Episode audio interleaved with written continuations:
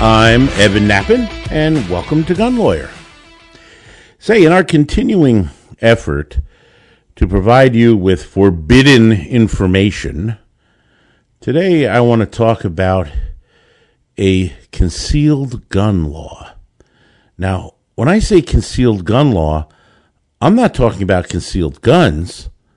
I'm talking about a concealed gun law.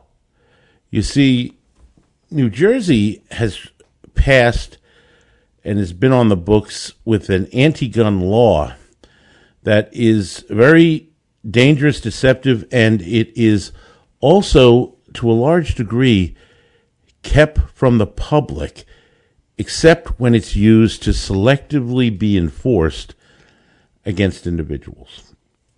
Now, let me just say, if you if you live in New Jersey, this is, of course, extremely important for you to be aware of. But even if you don't live in New Jersey, the problem is New Jersey is what I call one of the experiment states, where they come up with some anti-gun concept and they start it here, the petri dish for some crazy gun control or gun ban effort, and then see how it flies and what the deal is. Then they propose it nationally, and then it can become national law affecting everybody in the United States.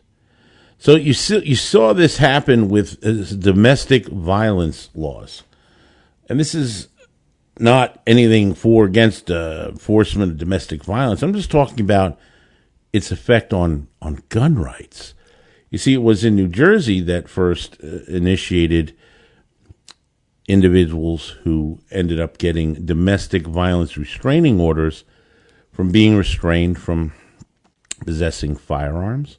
Also, anyone convicted of a domestic violence misdemeanor, right, low level, they became prohibited, and it became a disqualifier for possessing firearms. And this is pretty radical stuff if you step back, because if you separate out the extreme sensitivity and political correctness, depending on what you want to call it, regarding domestic violence and even the ability to discuss it, what you had there was something pretty new, and that was a loss of your Second Amendment constitutional rights based on either a civil restraining order, it, you're not a convicted felon, it's simply a civil order, or a misdemeanor conviction, something less, significantly less than a felony conviction. So it really illustrates the so-called slippery slope. And once we started accepting certain gun disqualifiers, now the whole arena is to propose more and more gun disqualifiers and increase the list so that more and more people lose their gun rights. The idea is for the anti-gunners to disenfranchise as many people as they can of their gun rights. So as long as we can come up with more and more prohibited categories, then we get more and more prohibited persons, you see.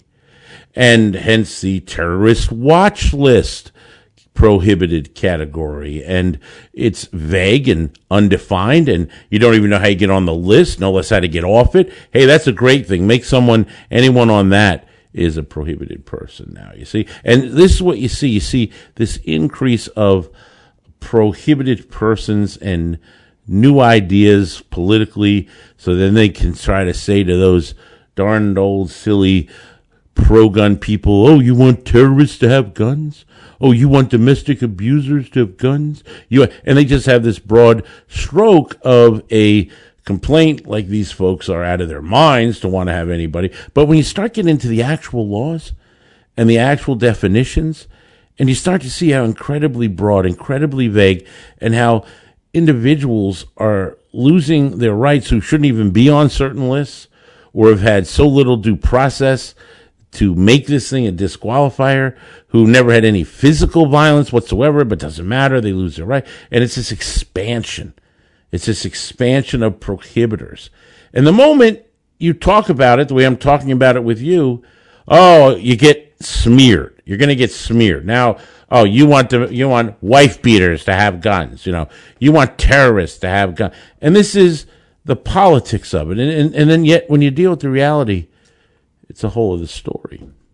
and yet trying to have some rational, reasonable discussion about it becomes more and more impossible. And even to get the word out with our tech lords, you know, they're crushing our freedom of speech, which is why this podcast is so important to me, to be able to tell you about this stuff. So what am I talking about now? Well, what I'm talking about now is a law that you probably don't even know exists, you know, unless you're really on top of things and maybe read uh, some articles that I wrote about it. But short of that, this law was passed, believe it or not, over seventeen years ago. And what this law says is that any person who's had firearms seized pursuant to domestic violence and has not had those guns returned is a prohibited person. That person who's had guns seized and not returned, as long as they were seized pursuant to domestic violence, that person is A, under one part of the law, prohibited from getting a firearm license, and B, under another separate law, is a prohibited person put into the same statute that deals with convicted felons and such losing their rights. So that if you are a person who had firearms seized and not returned, that were seized pursuant to domestic violence, you then possess a firearm, even temporarily. Someone loans it to you or you have it. You now are subject to criminal prosecution, looking at five years in state's prison for your possession.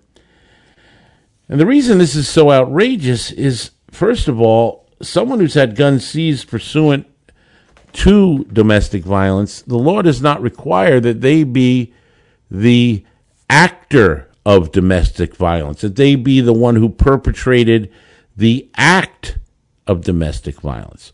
So an innocent third party who has their gun seized, but it's seized pursuant to the Domestic Violence Act, they now lose their rights.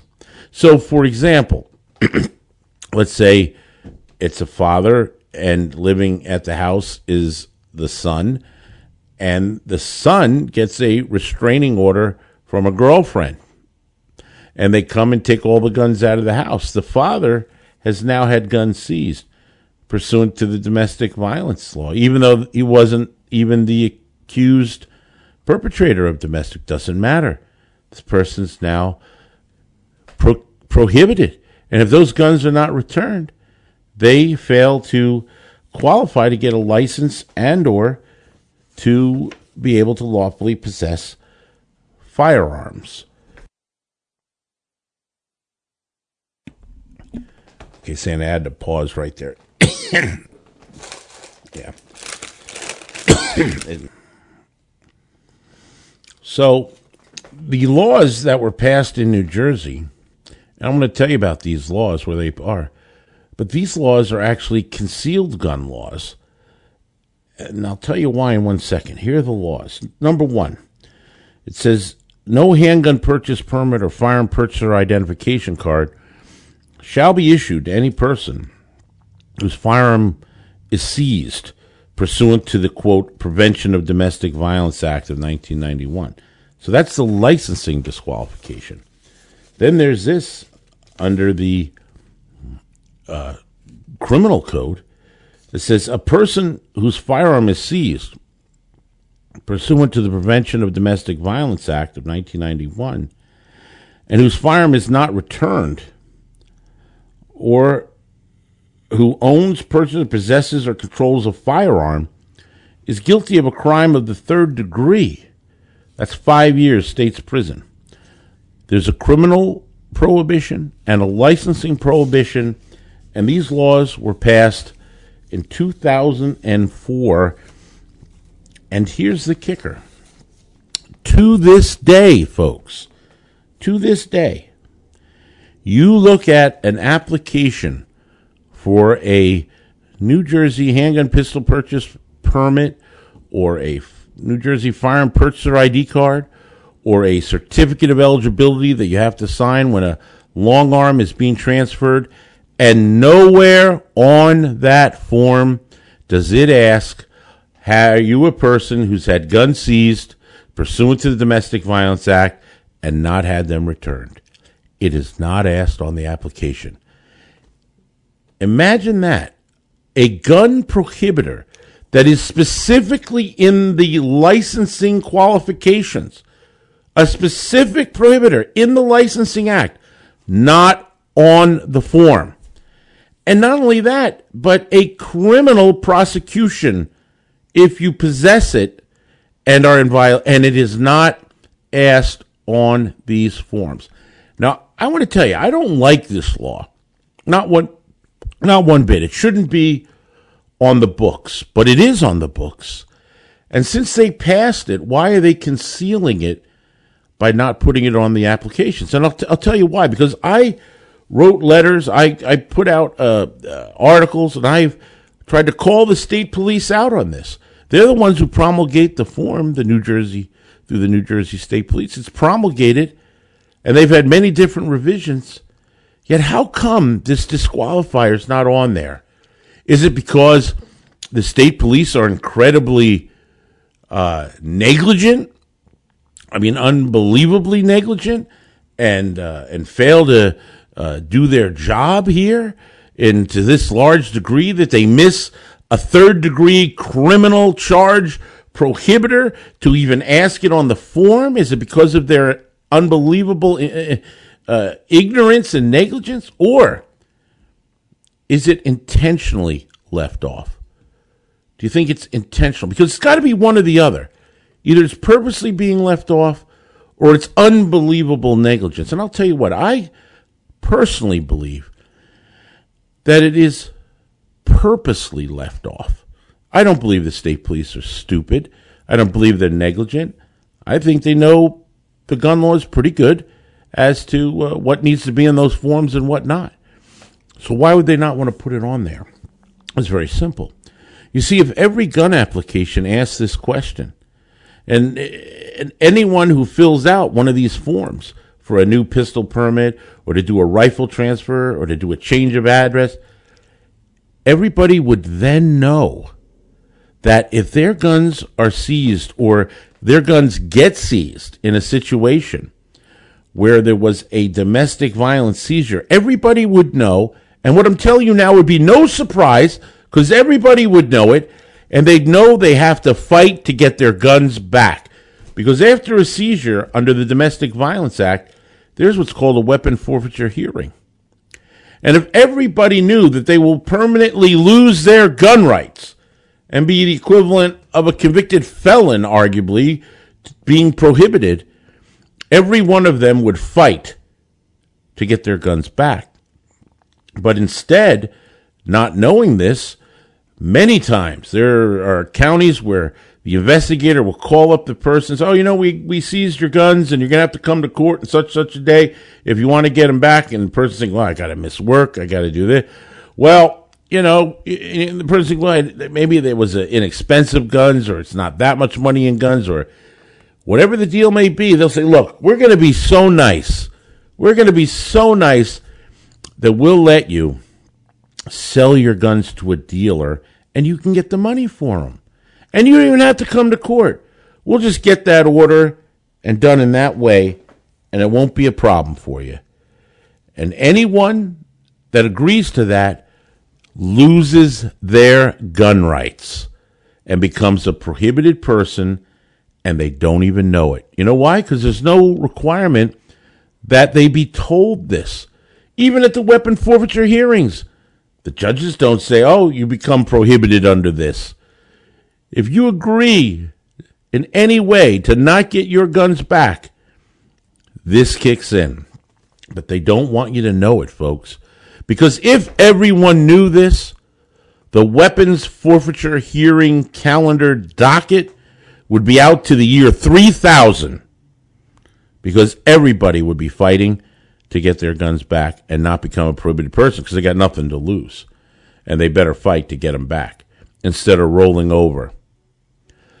So this is the concealed gun law, and the problem with this type of law is that nationally, I'm sure we'll see it proposed as well. I have no doubt. And by being aware of it, you know to fight it. And when we come back, I'm going to tell you about a new law being proposed as a ballot initiative that will absolutely shock you.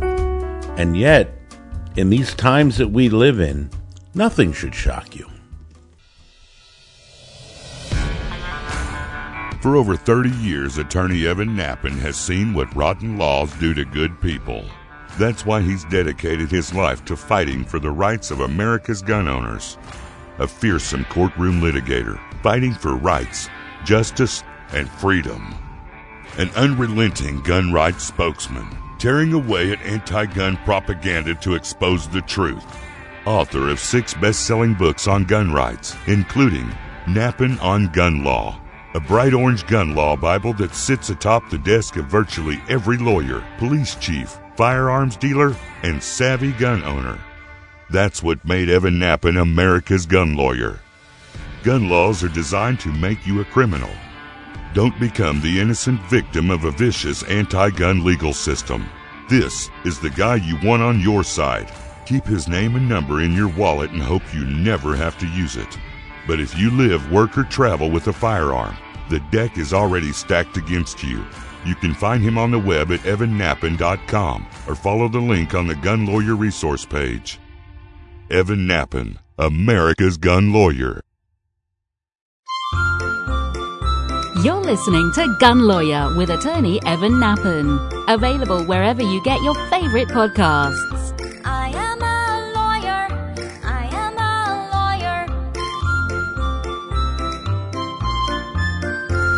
a lawyer. Hey, welcome back. And I just want to remind you all, please subscribe to Gun Lawyer Podcast. It's very important that you do. It helps get the word out. Tell your friends to subscribe.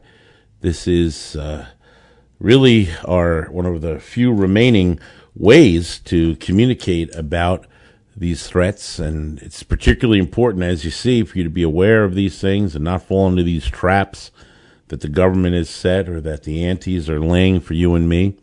It's really important to do that. Uh, I would highly recommend Uh, getting your friends to subscribe, because they will greatly appreciate it when uh, listening to the show ends up saving their ass. So uh, have them do that. It's uh, it's an important thing, and I do appreciate it very much. Let me tell you about a new threat, and we have to always be on guard for the new threat, because no matter how crazy it sounds, no matter how ridiculous we may believe this threat to be, don't underestimate it, especially in these times. And we see something, and I pick up on something just, just outrageous happening in a, an experiment state, as I said. I'm like, oh gosh, we got to stay tuned to this and be on this. And just such a thing recently has happened. And it's taking place in Oregon. So any of you who have been following the news about Oregon, particularly, uh, you know, in Portland and such, and all the problems and the extreme left-wing element, progressive element that's taken hold in Oregon, particularly in Portland and elsewhere.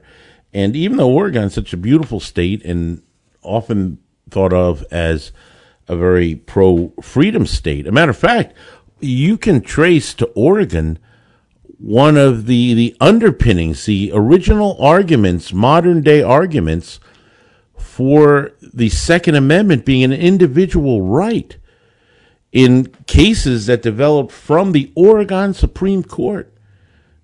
And those cases found early on in, in beautifully written opinions, really laying out wonderfully why the Second Amendment is an individual right, uh, finding, for example, that a switchblade was protected under the Second Amendment, and that Oregon switchblade ban was unconstitutional. All this years before Heller's decision. So these Supreme Court decisions ended up at times being even incorporated into the federal Heller decision, et cetera. Uh, that made it clear that we have a individual right to keep and bear arms.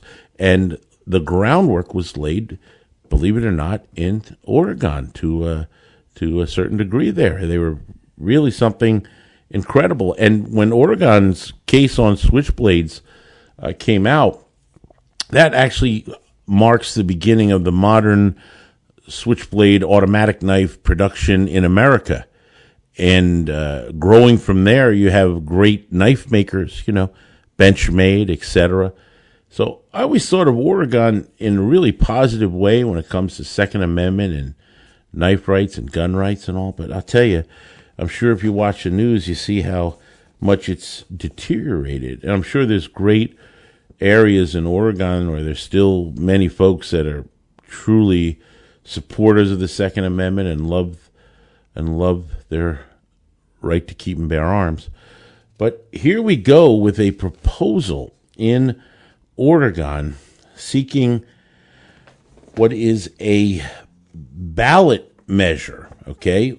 A it's I P thirteen, and they're pushing a bill to gather signatures so they can place on the ballot an end to hunting and fishing and trapping and farming, a complete end to those activities in the state. It's actually seemingly laughable, but it's not, because it and it could it could pass. And if it passed, then Oregon would be the first state to make a sanctuary state for animals. Yes, a sanctuary state for animals. No kidding. And what it would do, I P thirteen, is in Oregon, the I P stands for Initiative Petition, and it's an anti-hunting and anti-agricultural ballot effort. And what it will do is it will ban the harvest of any animal by hunting, fishing, and trapping, and will only allow a self-defense exemption. It will. It also criminalizes animal husbandry and slaughtering animals for food and common breeding practices, et cetera. So basically, it's a full-fledged attack and ban on hunting, fishing, trapping, and farming, with the only exemption being this self-defense exemption.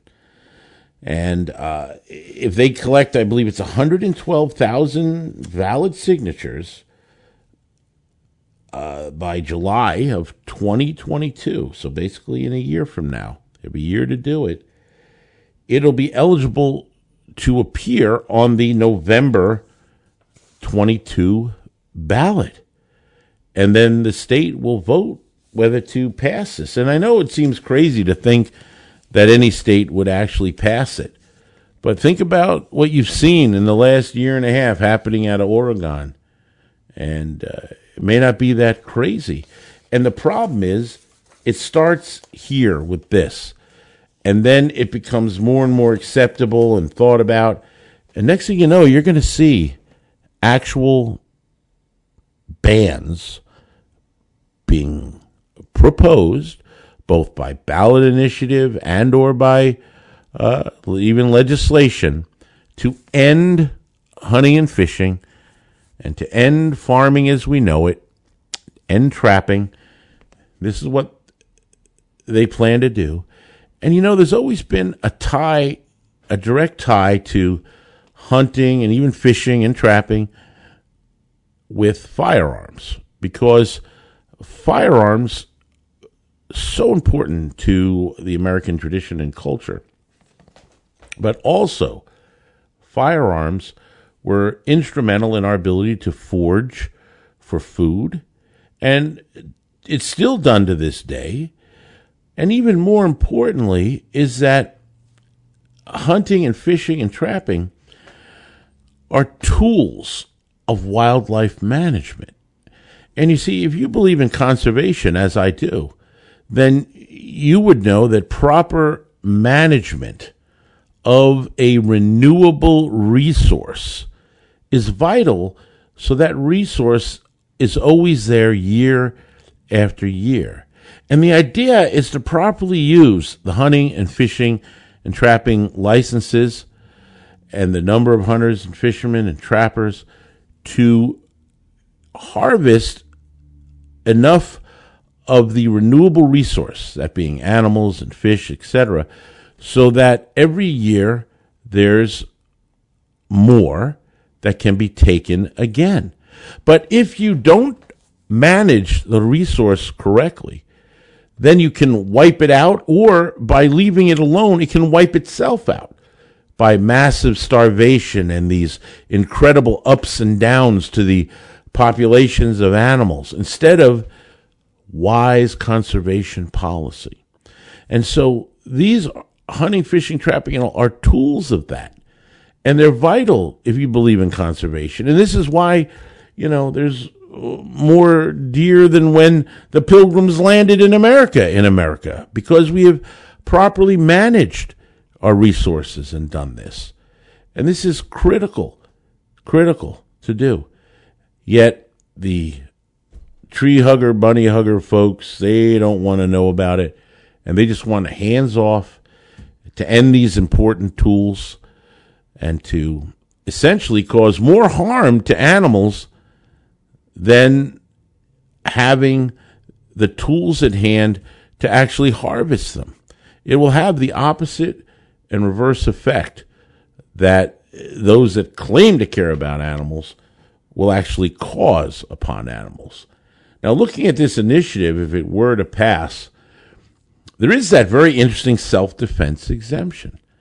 So why would that be in there? Well, I guess folks are uh, would have been afraid that if you can't in any way uh, harm an animal in any way whatsoever, then if you're being attacked by a bear, I guess you just have to give yourself up to the bear. So they said, hey, we need a self-defense exemption, or rabid wolves. Oh, well, you can't shoot them. They're just going to do their thing. And so it did make me think that maybe what could happen from this, in terms of unintended consequences, is maybe we'll still see bear hunting done, but in a whole unique way. What it is is you have to make yourself the bait for the bear. So you got to make yourself out there as the bait. And then in self-defense, you can shoot the bear, see? So this will be an entire new thing. They'll just call it Oregon hunting is what they'll call it. And whatever it is, you got to, you know, put some part of you at risk where you must exercise self-defense in order to harvest any animal or fish. So, you know, uh, you want to go shark, get sharks, you're going to have to, you know, make yourself shark bait, all this kind of stuff.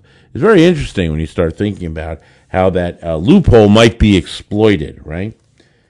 Just absurd. So, stay aware of these things, because what happens out there in these experimental states, they end up coming around to the rest of America. And what seems like a laughable, silly, it could never happen idea, next thing you know, we're fighting it and dealing with it, and it's amazing. I mean, if you had asked Americans at any time prior to uh, you know, this century, right, you said, Uh, I mean, actually last, you know, up till the uh, nineteen hundred, do you ever think they could ban guns? Like, the, just the idea, they'd laugh in your face. What, ban guns? They're going to ban. That's absurd. It's ridiculous. And let, look what we're dealing with now. You know, these ideas that start off as absolutely crazy and laughable, they end up being real threats to our liberty and our freedom and our way of life and our traditions and our culture. And that's just what they want. It's just what they want. And that's why they do it. And uh, our love of firearms and weapons and knives and our ability to uh, exercise our Second Amendment rights, that's just one aspect of America that's under attack. It's the aspect you and I are very much interested in, but we're also interested in the rest of it as well. And I'm sure you see it. You see these changes being affected and being put forward on us that makes you look back to, quote, the old days and say, man, what happened? What happened? And uh, we got to stay in the fight, and we got to make sure that we don't let these liberties that we love and cherish go away, because if they do, good luck getting them back. This is Evan Nappen reminding you that the wonderful gun laws that are out there don't protect honest citizens from criminals. They protect criminals from honest citizens.